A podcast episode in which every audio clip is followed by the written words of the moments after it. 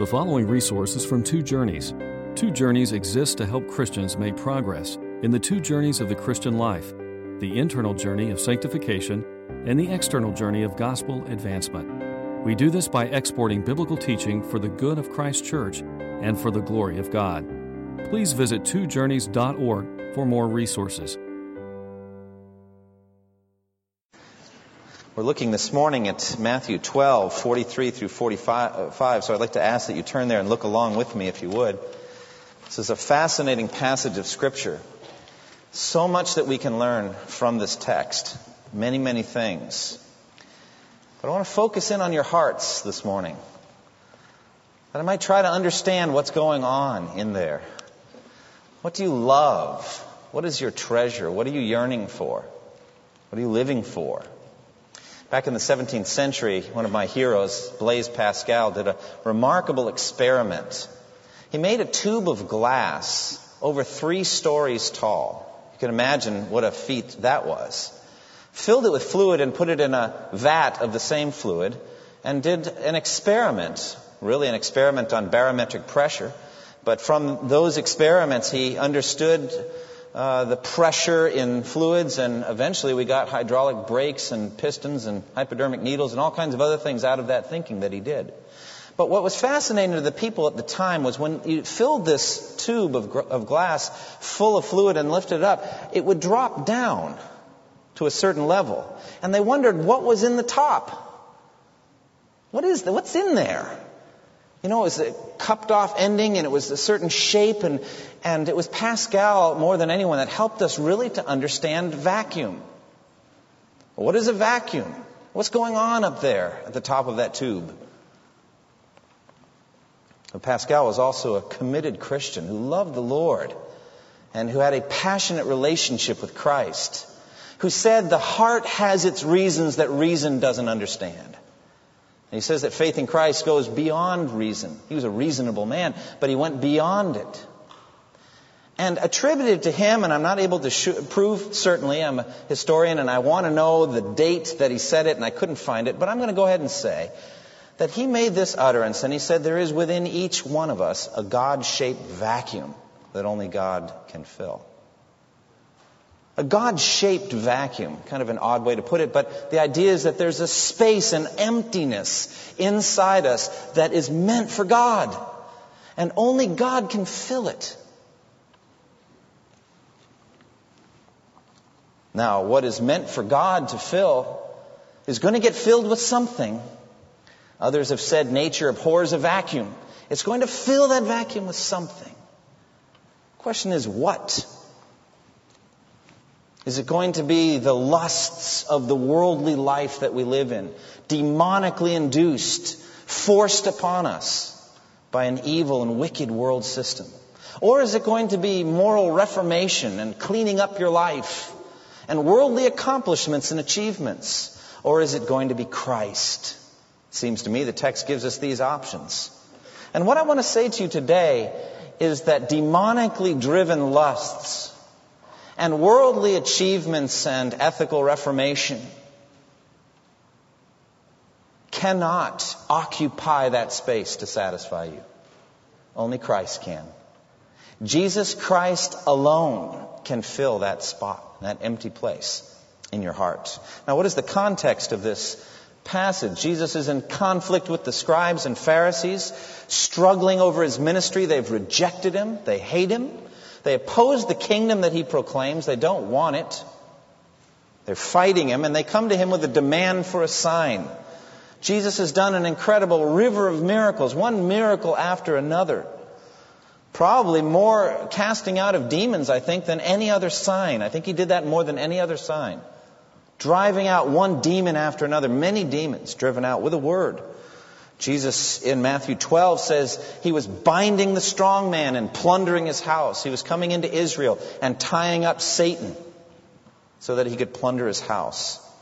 But the scribes and Pharisees went exactly the wrong way in their assessment of Jesus' ministry. They ascribed to, to Beelzebub, the prince of demons, Jesus' miracles. Said it's only by Beelzebub that he drives out demons.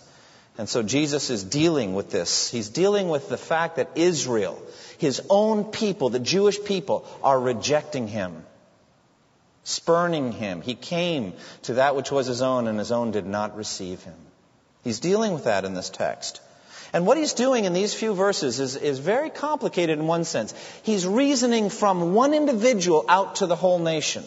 And as it is for one person, one demon possessed person, so it will be for the whole generation, the Jews.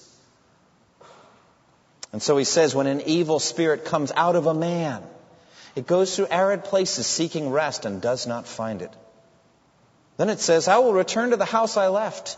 When it arrives, it finds a house unoccupied, swept clean, and put in order. Then it goes and takes with it seven other spirits more wicked than, the, than itself, and they go in and live there. And the final condition of this man is worse than the first. You see, he's been talking about a man, an individual man, and then he applies it. That is how it will be for this generation, for the whole nation. So that's what he's doing. Now, the key word, I believe, in the whole text is the word unoccupied. He finds, the demon comes back and finds the house, the, the man really, unoccupied. There's nothing in there. It's a vacuum. House is swept clean and put in order. The man's life is together. It's cleaned up. But there's nothing inside. That God shaped vacuum is not filled with God. It's filled with nothing. And so he says, ah, opportunity. Seven other demons flood in. And the final condition of that man is worse than the first. That's how it's going to be for the whole nation. That's what he's saying. Now, what I'm saying to you today is that demons, by that I mean demons, specifically demons, and then all the lusts and, the, and what they're driving you to, those things cannot occupy to satisfy. Secondly, I'm going to say that moral reformation, cleaning yourself up, and then worldly accomplishment and achievements cannot occupy to satisfy. Only Christ can occupy to satisfy. Let's look at the first. Demons cannot occupy to satisfy. Now, in this text, Christ teaches us about demons. No one knows more about demons than Jesus Christ. Christ actually knows demons better than they know themselves. He knows what they want. He knows their condition. Now, these three brief verses give us a rare and astonishing insight into the spiritual world right from the lips of Jesus. And so we can learn about the demonic world this way. Now, you might say, how can we, who are 21st century people, believe in demons? Well, we're also 21st century believers in the Bible, aren't we? And Jesus clearly taught about demons. So, as a Christian, you're brought to a pass. You can either believe Christ's teachings that there are demons who behave this way, or you can say, I reject this. But then once you reject that, what do you have left? The Bible's gone. And so the Bible teaches that there are demons, and Jesus here teaches us about them. And I want to look briefly and quickly at 13 brief insights about demons and demonic nature. First, Jesus calls them spirits. They are spirits. Well, what do we mean by that? They're non physical. They're not made up of atoms, molecules. And for this reason, they're free from fatigue and they are immortal. They're not constrained by space. Thus, many demons could inhabit one person. They are spirits. Secondly, they are called unclean. Uh, in the NIV, it says evil spirits, but really the, the uh, simplest translation would be unclean. They are unclean. What do we mean by this? Well, it implies something of their nature, their character. They're corrupt. They're wicked. They're vile. They love what is evil and they hate what is good. It also in, in, implies something of a history of their actions. What they have done. They've been involved in dirty deeds. And that for generations.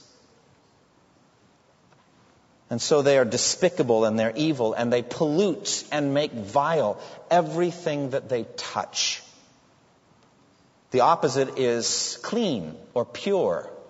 For example, Jesus said, Blessed are the pure in heart, for they will see God. He also said to his disciples, He said, A person who's had a bath needs only to wash his feet. His whole body is clean, and you are clean because of the word I have spoken to. But not every one of you. he said, meaning Judas wasn't clean. What he's saying is, through faith in his word, we can be clean. Praise God. We can be clean. But these demons, these spirits, are unclean. They're the very picture of filth from God's holy perspective. God's eyes are so pure, he cannot look at evil. And the devil and his unclean spirits are the most vile things in the universe. They are unclean. Thirdly, they are able to indwell a man in some way. We don't really understand this, but it's true. Look at verse 43. It says, when an evil spirit comes out of a man. Now, I don't fully understand what this means, but in some way, the devil, the demon, can be in a man. For Jesus says when an evil spirit comes out of a man. So, the demon was in some sense in the man spiritually, living with him, controlling his thoughts, his actions, in some sense possessing him as if he were his own. Perhaps it comes from the lust that demons have to live a physical life, something denied them from creation. They're not created with physical bodies, but they have a great interest in our physical lives. But that's just speculation. Mostly, I think they yearn to possess someone's heart to own the way we think and the way we reason, driving us to relentless sin because they are relentlessly empty themselves. Able to indwell a man. Fourth, they are powerless to stay if Christ says to leave.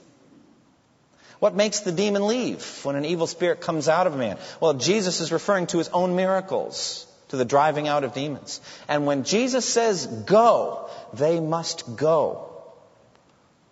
The terrifying power of God the Son. Jesus' word is powerful and the demons, they must obey, and they do. Fifthly, they are restless. Do you see it in the text? Look at verse 43. When an evil spirit comes out of a man, it goes through arid places seeking rest and does not find it. They're roaming, they're wandering, desiring rest. This is more than just a home looking for a new place to live. Oh no, it characterizes their mental state. They are restless, wandering, they're unfulfilled, they're not finding what they seek. Very much like the devil himself, Satan. In Job 1:7, the Lord said to Satan, Where have you come from? You remember his answer. From roaming through the earth and going back and forth in it. So that's the devil. He's, he's yearning for something, roaming, looking for something restlessly. Rest is the very thing they will never find. I'm going to say more about this in a moment. Sixth, they are not omnipresent. In other words, they are here or they are there. They're not everywhere. God is omnipresent. He's everywhere at once. But demons are not. They move from one place to another. They may move fast. They have no fatigue and no earthly boundaries or borders. They do have spiritual restrictions. In Job 110, Satan complains about those spiritual restrictions. He wants to get at Job. And, and he says, Have you not put a hedge around him? I can't get at him. And so they do have boundaries, but they can move. All I'm saying is that they're they're confined one place at a time. Seventh, they are intelligent. They have a plan. They think about what they want to do. Uh, in verse 44, the demon says, I will return to the house I left. Stop there. So they, they make up a plan. They have an idea of what they want to do. They think it through. Demons are thinking beings. They decide what to do. The devil is spoken of as having schemes. We're not unaware of his schemes. So the devil has a plan. Have you not felt this in your own life? Have you not been laid low by a temptation and realized that it was a whole combination of things that led to the point where you were willing to yield to something that morning you said you'd never yield to again? What happened to you? Well, the devil had a scheme, he had a plan, a strategy, and it worked. They're intelligent, they make plans. Eighthly, they are self determined. I will return to the house I left. Not if the Lord wills, I will return to the house I left. Not at all. I will. I will return to the house I left. They're self-determined. They're not under Christ's kingship. They don't submit to his authority at all. They do what they feel best. And so the devil himself, uh, in Isaiah 14, 13, and 14, I believe this is speaking of, of the devil. And so ultimately, king of Babylon immediately, but you said in your heart, I will ascend to heaven. I will raise my throne above the stars of God. I will sit enthroned on the Mount of Assembly on the utmost heights of the sacred mountain. I will ascend above the tops of the clouds. I will make myself like the Most High. I will, I will, I will. But James says in chapter 4, verse 13 through 15, Now listen, you who say, today or tomorrow we'll go to this or that city, spend a year there, carry on business and make money. Why, you don't even know if you'll be alive tomorrow. What is your life? It is a mist that appears for a little while and then vanishes. Instead, you ought to say, if the Lord wills, we will live and do this or that. Oh, that's the very thing a demon will never do. He's not going to say, if the Lord wills, I'll return to the house I left. No, no. He's going to go if he wants. He is self-willed. Ninth, he is possessive. He owns things, so he thinks. The NIV leaves it out. Why does the NIV leave out words? Sometimes it does. And it leaves out a possessive here in Matthew 12:44. By the way, I love the NIV. We do. I, I we just, you know, we accept one another. I think that's what it is. And I accept the flaws because it really speaks so powerfully and clearly at uh, other times. But uh, in this case, I have to let you know there's a word left out in Matthew 12:44. The demon says, "I will return to my house from which I came." It's possessive. He has a sense of ownership. And so the devil is also very possessive. You remember when he took Jesus to the high mountain and showed him all the kingdoms of the world and their splendor. And he said, all this has been given to me and I can give it to anyone I want to. So he's possessive. He has a sense of what's his. Now this is what makes Christ's expulsion of demons such a great act of power. In Luke 11, 21 and 22 it says, when a strong man fully armed guards his own house, his possessions are safe. But when someone stronger attacks and overpowers him, he takes away the armor in which the man trusted and divides up the spoils. The demon feels a sense of ownership over his property. He feels like he owns it. And he says, I'll return to my house from which I came. Tenth, demons are relentless. They are persistent. They come back later. I will return, he says. The devil and his angels don't give up easily now, do they? Have you noticed this in your Christian life? Have you ever defeated the devil in a temptation and had the feeling that was it, you'd never have to deal with that again? And then later that day, or again tomorrow, he doesn't give up. He just keeps coming back and coming back and coming back.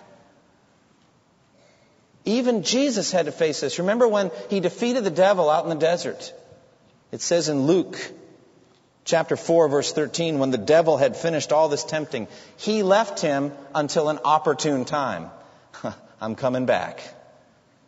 Now, what the devil's opportune time is and what you think yours is are two different things. He's looking for weakness, an opportune time, but he returns. They're relentless. They don't give up easily.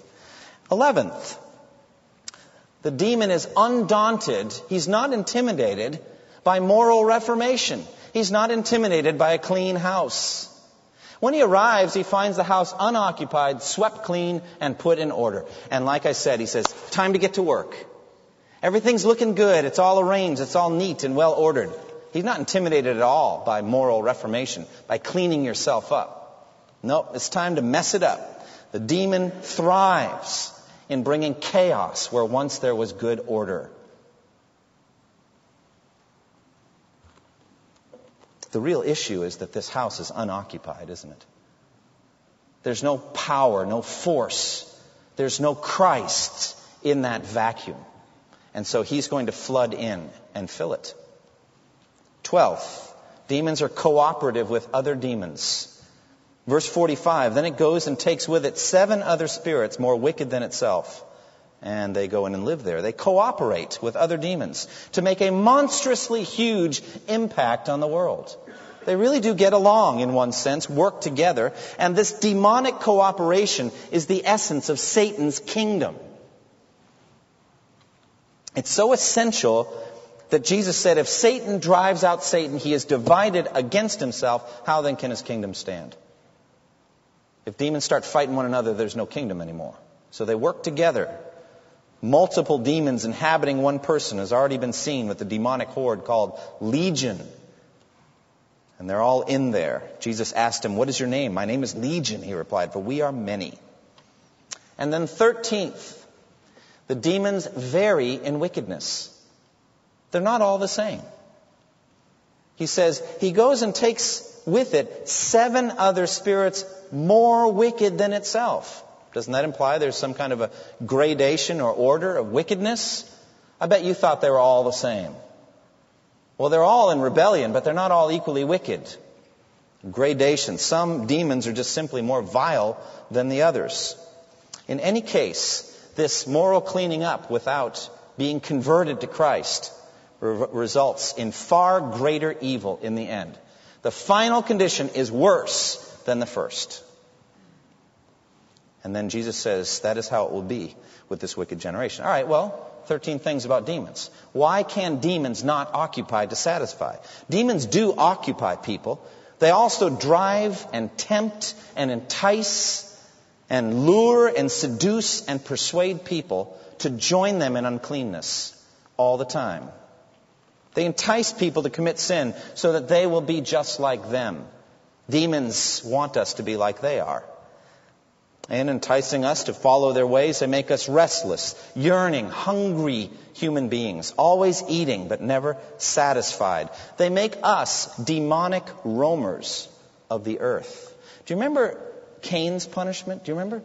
After Cain killed his brother Abel, God punished him and in, in, Genesis chapter 4, verse 12 and following, God said to Cain, When you work the ground, it will no longer yield its crops for you.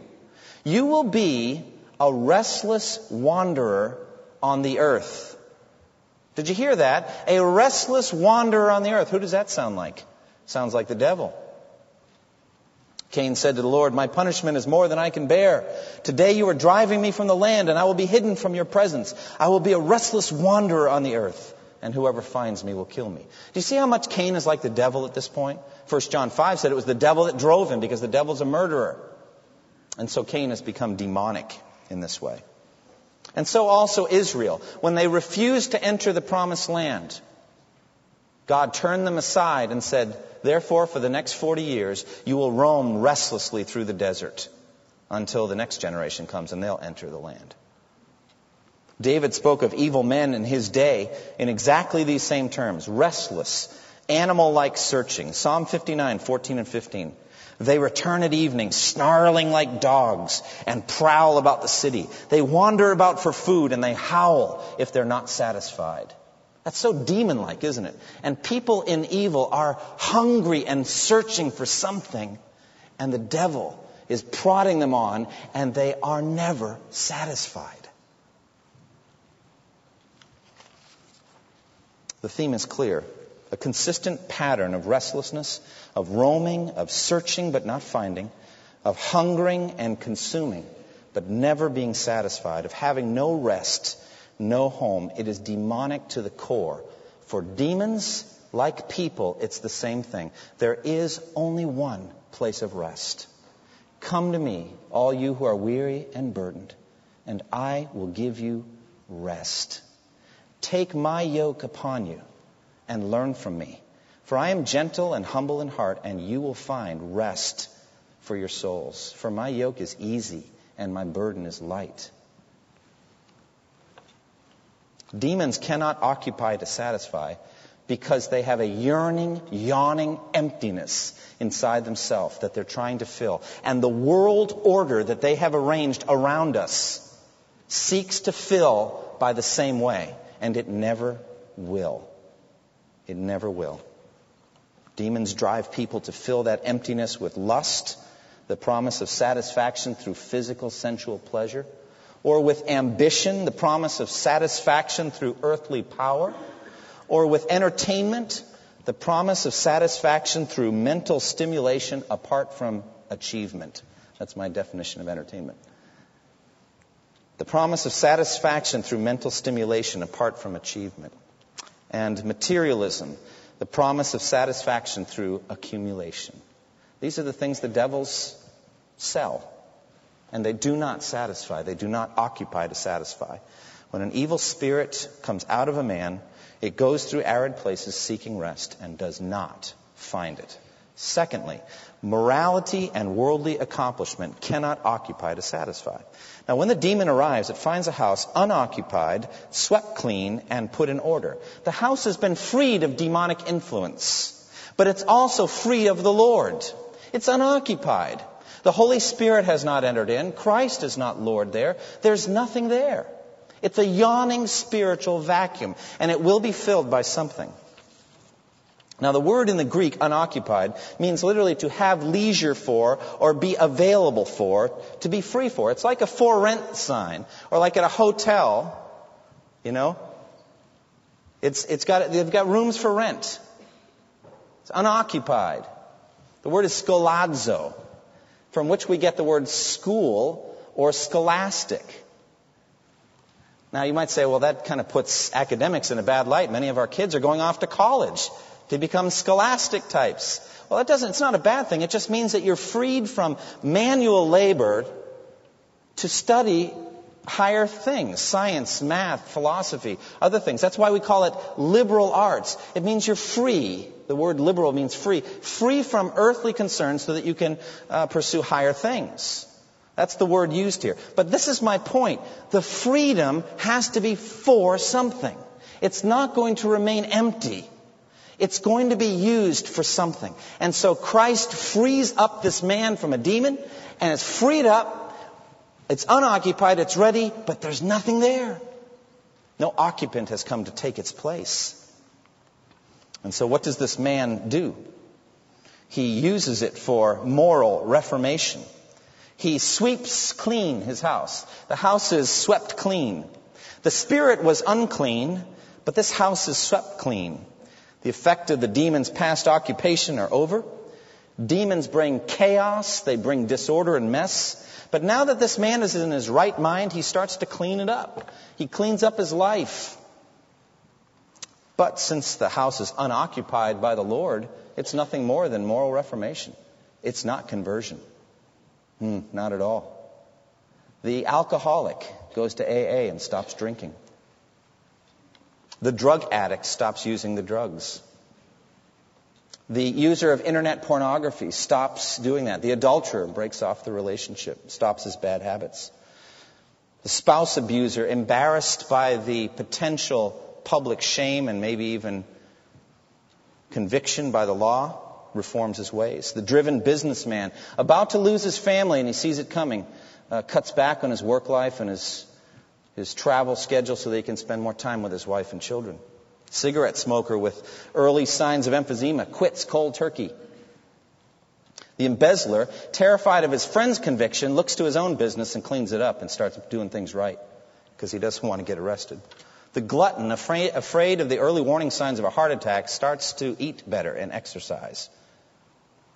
The guilty sinner afraid of the consequences of his life, prays the prayer they tell him to pray, signs the card they tell him to sign, goes to the meetings they tell him to go to, but he's not converted.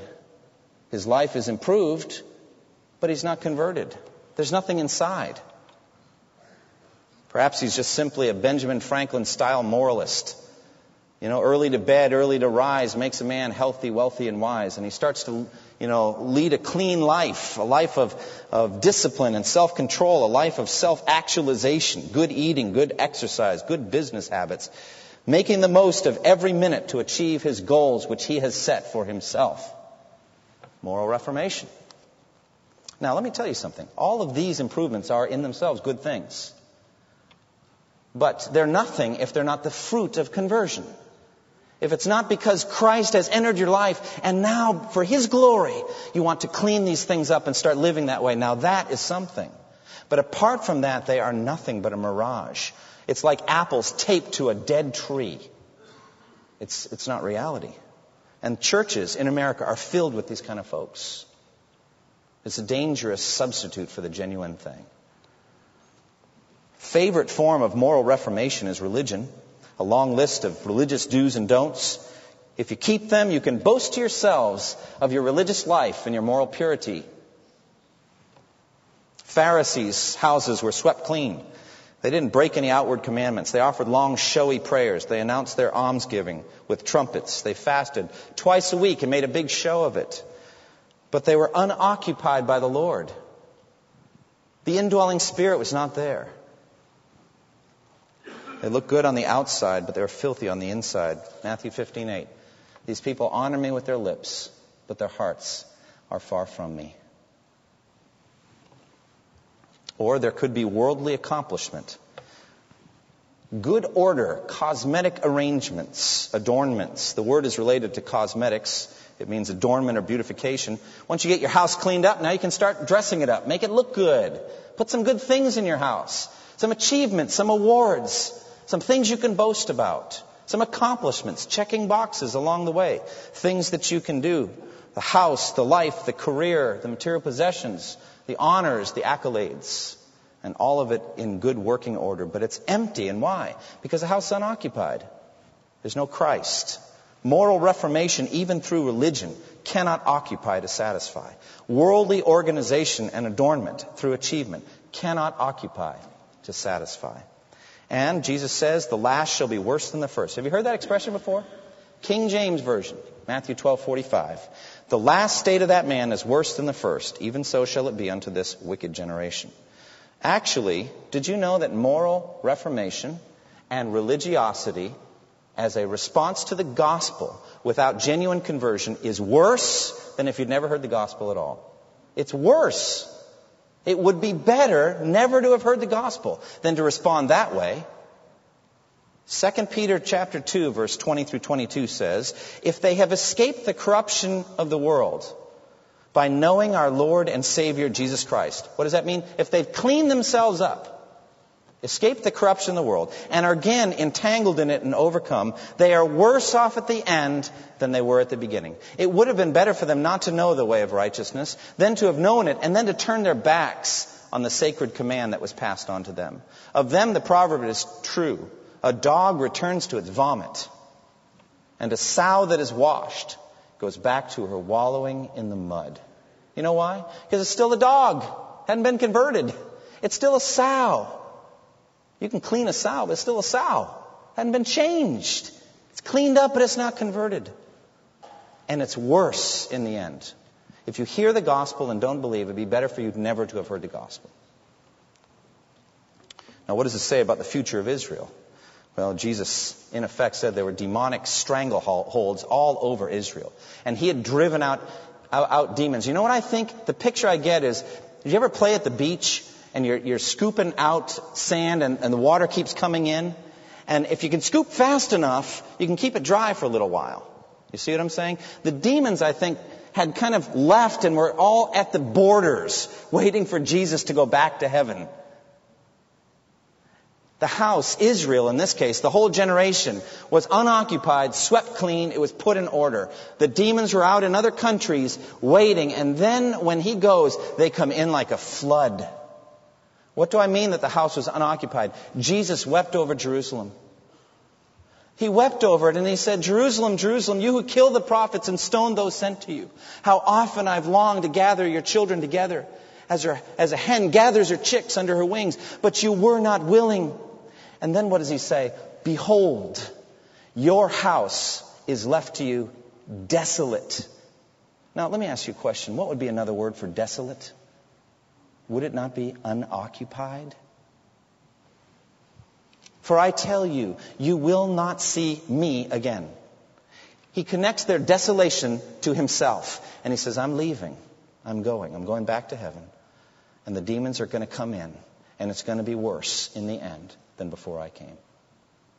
A tangible physical evidence of that was the destruction of Jerusalem by the Romans in 70 AD.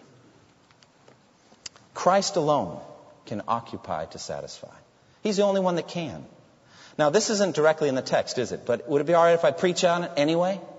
To say that Jesus Christ can occupy your heart to satisfy you. He can be your treasure and your pleasure. He can fill that God shaped vacuum. He alone can do it. And he can do it, and he wants to do it. Do you remember what he said to the woman at the well?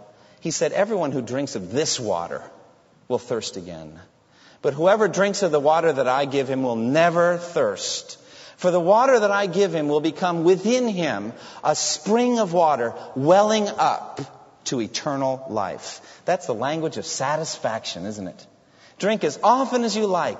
Drink again and again, for I can occupy you from within you to satisfy you. I can take away your guilty conscience.